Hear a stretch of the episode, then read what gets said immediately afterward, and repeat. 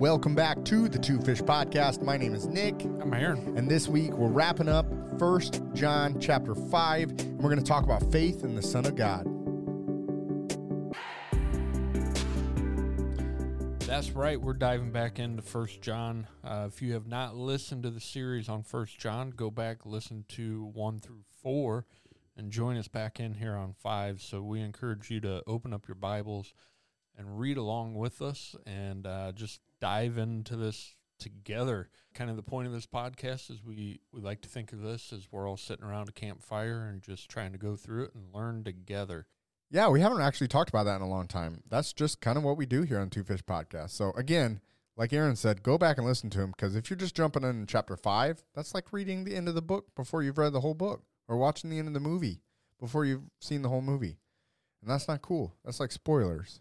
So don't do that. Go back and listen. So let's just start right away, wrap this book up. First John chapter 5, verse 1. Everyone who believes that Jesus is the Christ is born of God, and everyone who loves the Father loves his child as well. This is how we know that we love the children of God by loving God and carrying out his commands. In fact, this is love for God to keep his commands, and his commands are not burdensome. For everyone born of God overcomes the world. This is the victory that has overcome the world, even our faith. Who is it that overcomes the world? Only the one who believes that Jesus is the Son of God. Mm, that's good. That's like plain as day right there. Who can win? Only those who believe in Jesus Christ. Yeah, wrap it up. What more can you say? Like, it's right there. And we talked about this, and I, I don't remember if it was chapter three of John. Like, he just lays it out so beautifully, in my, my opinion. Yeah. Like it is very pointed and easy reading. Like I feel like he just compared to some of Paul's writings, um, it'd be similar to James when we talked about James. Like it comes out very plain English to me, and this is what it is, and this is what you need to do. Yeah. Backing up again, everyone who believes in Jesus Christ has become a child of God. That's awesome. We know we love God's children if we love God and obey his commandments. There again, plain as day, John is saying, you got to continue to obey God's commandments. You don't get to live now that you're a Christian. Here's your free pass to heaven just because you believed. He God also wants you to obey his commandments. And through that, you know, we've talked about the fruits of the spirit before. Those are the fruits of our Christianity. Those are the things that when we become Christ followers, we're going to sh- start showing that fruit. And love is one of those huge things. Yeah, I guess coming back to that by loving God and carrying out, like carrying out is an action. This mm-hmm. isn't like you just say the sinner's prayer and you're good to go. Yeah. Like you got some work to do. It kind of comes back to that faith without works is useless. I Yeah. believe is is the saying. The two go hand in hand. You got to love God and got to carry out his commandments, which is a call to action, to love, a call to get a little bit dirty. Yeah. And then when we do those actions, when we do those works, not for our salvation, because we have that by believing in Jesus, but that's when we're going to, like he says here, we're going to have victory through our faith against the, the evils of the world. I love it. Verse 6 And Jesus Christ was revealed as God's Son by his baptism in water and by shedding his blood on the cross, not by water only, but by water and blood. And the Spirit, who is truth, confirms it with his testimony. So we have these three witnesses the Spirit, the water, and the blood, and all three agree. So that's that's like John looking back and saying, "Hey, remember remember when Jesus was here? He started his ministry. He was baptized by John the Baptist. So he had that baptism and and the Spirit came upon him and said, "Hey, this is my son whom I love. With him I am well pleased."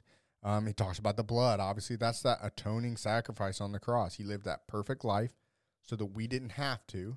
And he took that punishment for our sins that we have and will commit. And he took those through the blood, through his blood on the cross. And then obviously the spirit that lives within us now. Um, these three are all witnesses that Jesus was the Christ. Verse 9 We accept human testimony, but God's testimony is greater because it is the testimony of God, which he has given about his Son. Verse 10 Whoever believes in the Son of God accepts this testimony, whoever does not believe in God has made him out to be a liar because they have not believed the testimony God has given about his son. There he goes again. Simply put, John's calling people liars. he's he's keeping it direct. He's keeping it simple. Verse nine: Since we believe human testimony, surely we can believe the greater testimony. It's like our human testimonies, what God has done through us. They're always going to point to the testimony of Jesus through the testimony of God about Jesus. You know what I'm saying? Like, like if your testimony doesn't point towards Jesus, maybe you need to reevaluate your testimony and relook at it and say, have I actually done some changing that I need to change? Because when the Spirit comes in us and we believe in Jesus, it's going to start to make us change. That's the natural. We're going to start to make changes. And that's pointing towards that testimony of God. I would say that's part of carrying out his commands. Like you're that part of that, you're going to see that in your testimony that you are able to, you know, the big one we always talk about is love. You're going to be able to love different. Your love for people is going to be different than what it was before your testimony, your turning point. Yeah. Or as you called a lot of times, your mountaintop experience. Yeah. I think it's one of those things, and maybe a guest on our show before, Brian Kripe, he might be the one that's I've heard say this, but I can't remember exactly how he says it. But those who have been forgiven the most forgive the most, or something to that effect, saying, "My testimony, God, man, it was I was a just a trash of a life. I was living just for myself, hundred percent, and God forgave so many things in my life. That's going to start to turn around and reflect and how much God has done changed in my life, I can forgive this or I can forgive that about other people. And it's just constantly that turning back towards God and God's testimony through us. Verse 11, and this is what God has testified. He has given us eternal life, and this life is in his Son. Whoever has the Son has life. Whoever does not have God's Son does not have life. And there you go. Right off the bat, we're talking about eternal life.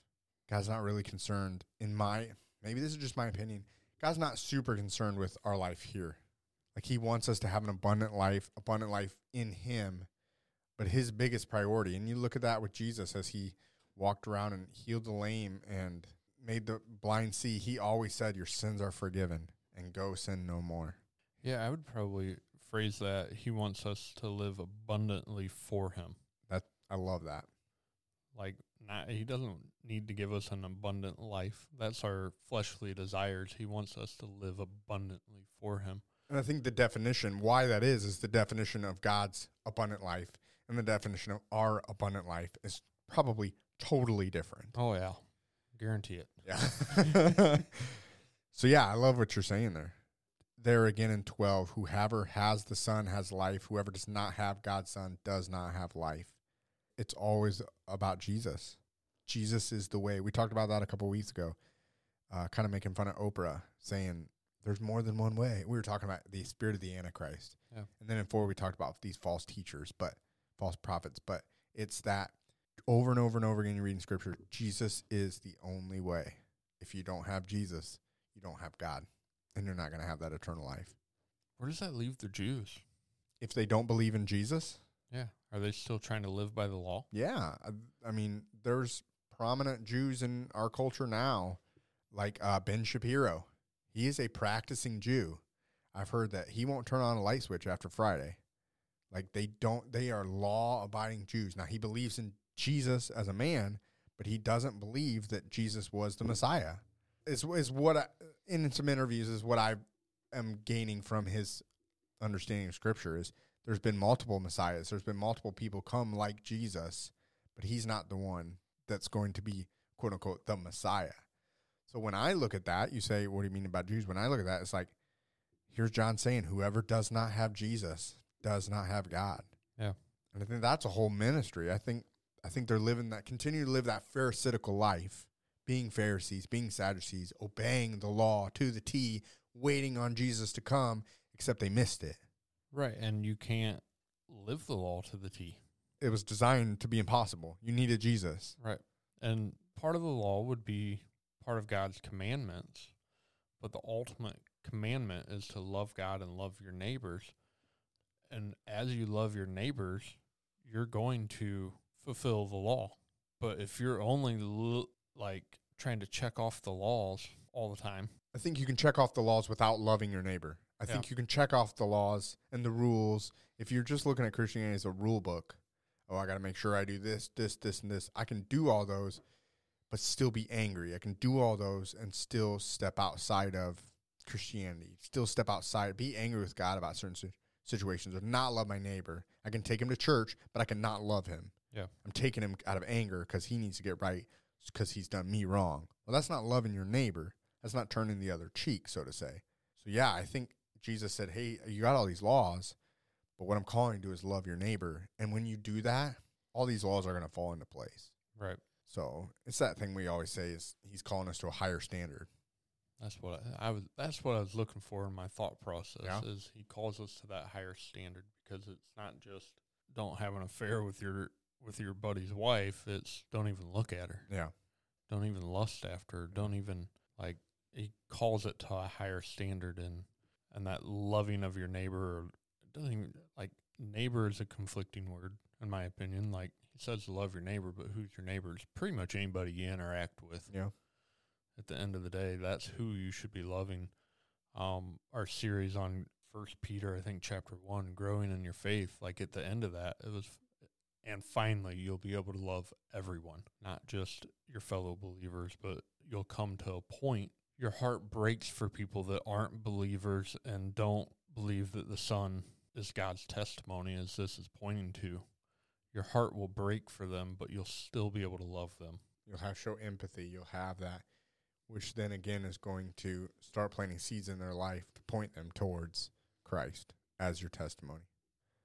Verse 13 I have written this to you who believe in the name of the Son of God, so that you may know you have eternal life. We are confident that He hears us whenever we ask for anything that pleases Him. And since we know He hears us when we make our request, we also know that He will give us what we ask for. Let's pause right there. I think we got a little bit ahead of ourselves there when we were talking about abundant life and uh, what we want right there is so is so good because verse 14 we are confident that he hears us whenever we ask for anything that pleases him. So just cuz I want a a Lamborghini or a Ferrari, well that's not necessarily pleasing God. He's not going to based on what John says and maybe this is one of those verses that completely gets taken out of context because you leave part of that out is that pleases him. He wants to be pleased. He wants to be glorified in everything we do. And if we're driving around in a Ferrari or Lamborghini or whatever it is, is Lamborghini even cool anymore? I don't know. That might have been something I, early. mean, I would still like one. Yeah, I'd take one.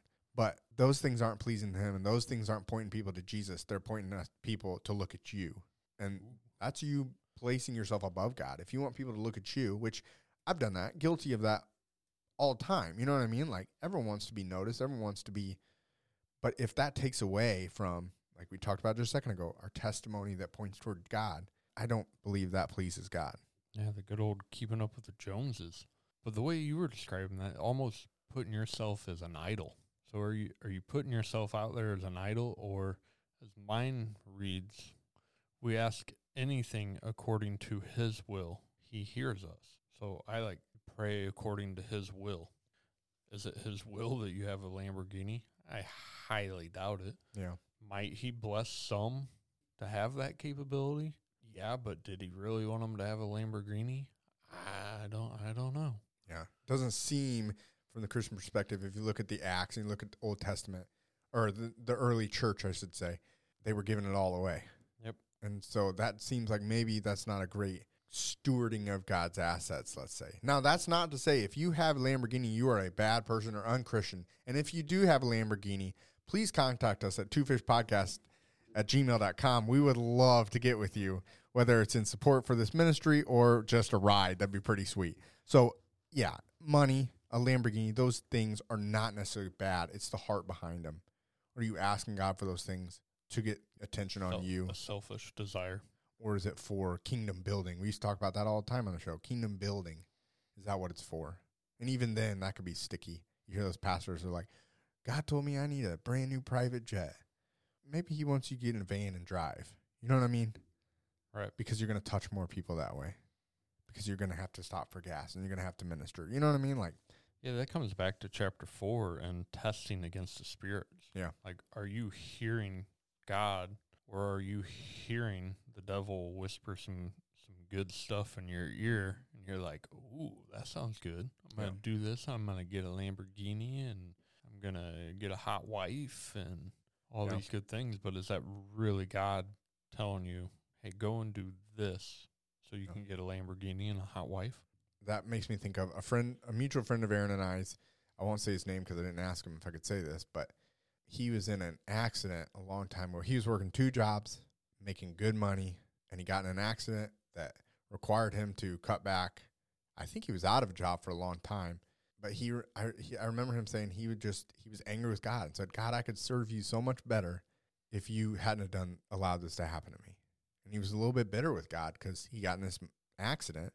But then he stopped and reflected it later and he said, you know what? I would have continued to chase that dollar by having those two high paying jobs. He would leave one, take a nap, and go to the other one. In reflection, said, you know what? I would have continued to chase that dollar and not have slowed down and see God and everything else. And so, no, sometimes having all that extra stuff is getting in the way of being able to do what God's called us to do. And then I think verse 15 is kind of a confirmation of when we're in alignment with God and asking for his will. And if we know that he hears us, whatever we ask, we know that we have what we asked of him. So if you receive something that you asked for, you know that you're asking for things that are of God's Yeah. will You can if you're asking for things and not receiving them, maybe it's not God's will. and maybe not at all, but maybe in that season, maybe God's asking you to focus on something else. Yeah. And maybe in a future in future season, we might come back to that. But right now that's not my plan. Sometimes the best answered prayers are the ones that he doesn't answer.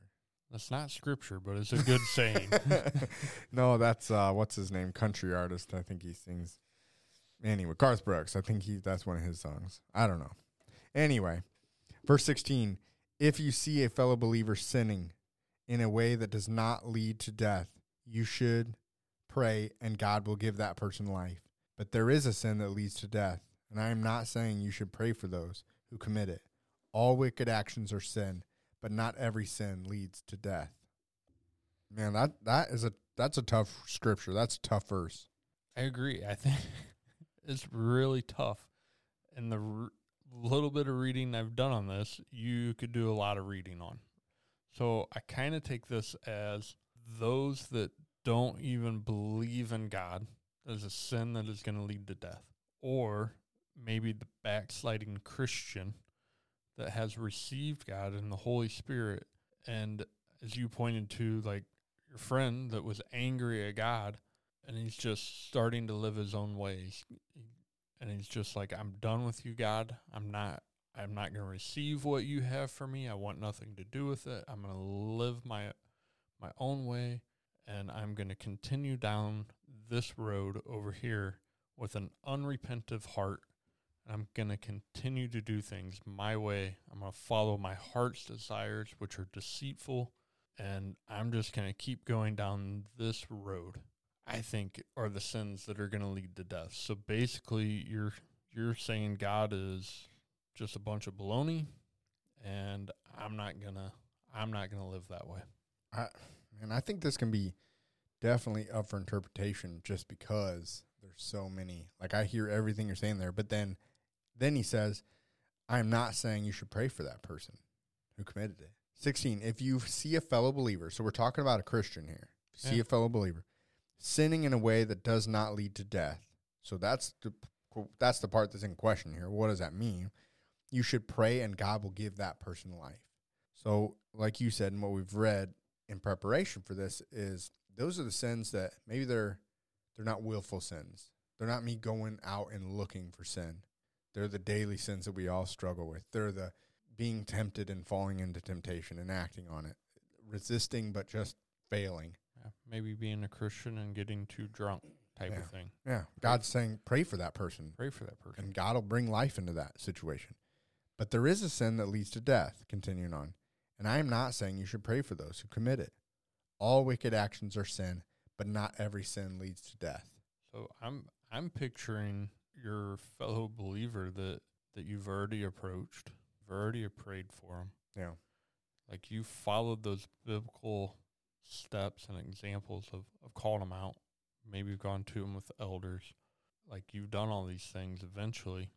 They're purposely. They're sinning. purposely sinning. They know they're sinning. Like they've received God, or at least they've said they have. Yeah. And they believe in the Son, as this points to, this chapter points to. Yeah. They believe in Christ and who he was and what he did, but they're continuing to choose an active life of sin Yeah. with an unrepentant heart. And you've tried to call him out. You've tried to pray for him when it maybe wasn't as bad. He's saying, you know what? It's time to walk away. And that's the hard part to think that God that John's here saying, I'm not saying you have to pray for that person. Let them go. Hopefully they'll come back around. If if they truly did accept God, your thoughts would at some point they're going to be convicted and they are going to turn back. But the wages Romans says the wages of sin is death. I, I guess I, ju- I just had this conversation with somebody. One of their friends has received God, and he's basically gone just totally anti Christ. And somebody else that was walking with that person had been like calling them out, calling them out, like, why are you living this way? Why are you doing this? And eventually just stopped doing it. And my friend talked to that person and said, How? Like, why did, why do you stop? they said this person is searching. They're searching for all the wrong things. But at the end of the day, if they're searching, they're going to run into God. So that's been my prayer to them. I no longer try to call them out face to face and engage in that. More or less, my prayer is they're going to run into God. And hopefully that comes before death. And that's tough scripture. But verse 17 again, all action, all wicked actions are sin. We got to remember that. That's the tough part. And we need, I think that's that repentant heart. Yeah. Just always remembering, I'm sorry, God. You gave your life for me. You paid the punishment for the sin I just committed. Thank you. Thank you. And I'm going to try better next time. I love that. Verse 18 We know that God's children do not make a practice of sinning, for God's Son holds them securely, and the evil one cannot touch them. We know that we are children of God, and that the world around us is under the control of the evil one. And we know that the Son of God has come, and he has given us understanding so that we can know the true God. And now we live in fellowship with the true God, because we live in fellowship with his Son, Jesus Christ. He is the only true God, and he is eternal life. Dear children, keep away from anything that might take God's place in your heart. So again, that's that's kind of just continuing on what we've been what we as we were breaking down that 16 and 17 is God's children, people that are truly saved, don't make a practice of sinning. It's not it's not something we're going and looking for. Staying away from sexual sin, orgies, drunkenness, that list that we've done we've looked at before, it's staying away from those things. That's what children of God really do. Yeah, and when we fall short in one of those categories, we come back to a repentant heart. But that doesn't mean that you get to continue to do them and always come back with a repentant heart. Like Yeah. at some point, you got to knock it off. Like enough's enough. You know better. Yeah. You got to be able to hold the evil one captive, hold the evil thought, hold the evil desire captive, and not pursue it. Pursue the things of God, not the things of the devil. Yeah. And I think just a great way here to wrap up this chapter 5 and again the whole the whole book of First John is verse 20 there and we know that the son of God has come and he has given us understanding that we can know the true God. He has given us the understanding to know what is right and what is wrong, what is sin and what is not. He's given us understanding to discern false prophets in chapter 4 and to love one another and to have faith in God. And in verse 3 again loving and living as children of god. This whole concept of what john is talking about here in this first letter that he writes through jesus god has given us an understanding and that's that holy spirit. And we need to continue to discern that spirit making sure that we're standing in right faith with god and making sure that we're not going off that path that he even calls sometimes as a spirit of the antichrist so there you go there's another book we've done first john great book like we said at the beginning of this episode John just has an easy way, kind of like the Apostle James did, an easy way of making it plain, easy to understand, but doing a lot of heart check and conviction through all this. So as we wrap up today, thank you for joining us here on the Two Fish Podcast. Come back next week as I have plans to do something kind of special. So hopefully that'll come through, and we'll see you next week here on the Two Fish Podcast. Thanks for tuning in this week. If you enjoyed this episode, hit those like and subscribe buttons. Also, head over to twofishpodcast.com to join the rest of the Two Fish community and all of our social media platforms.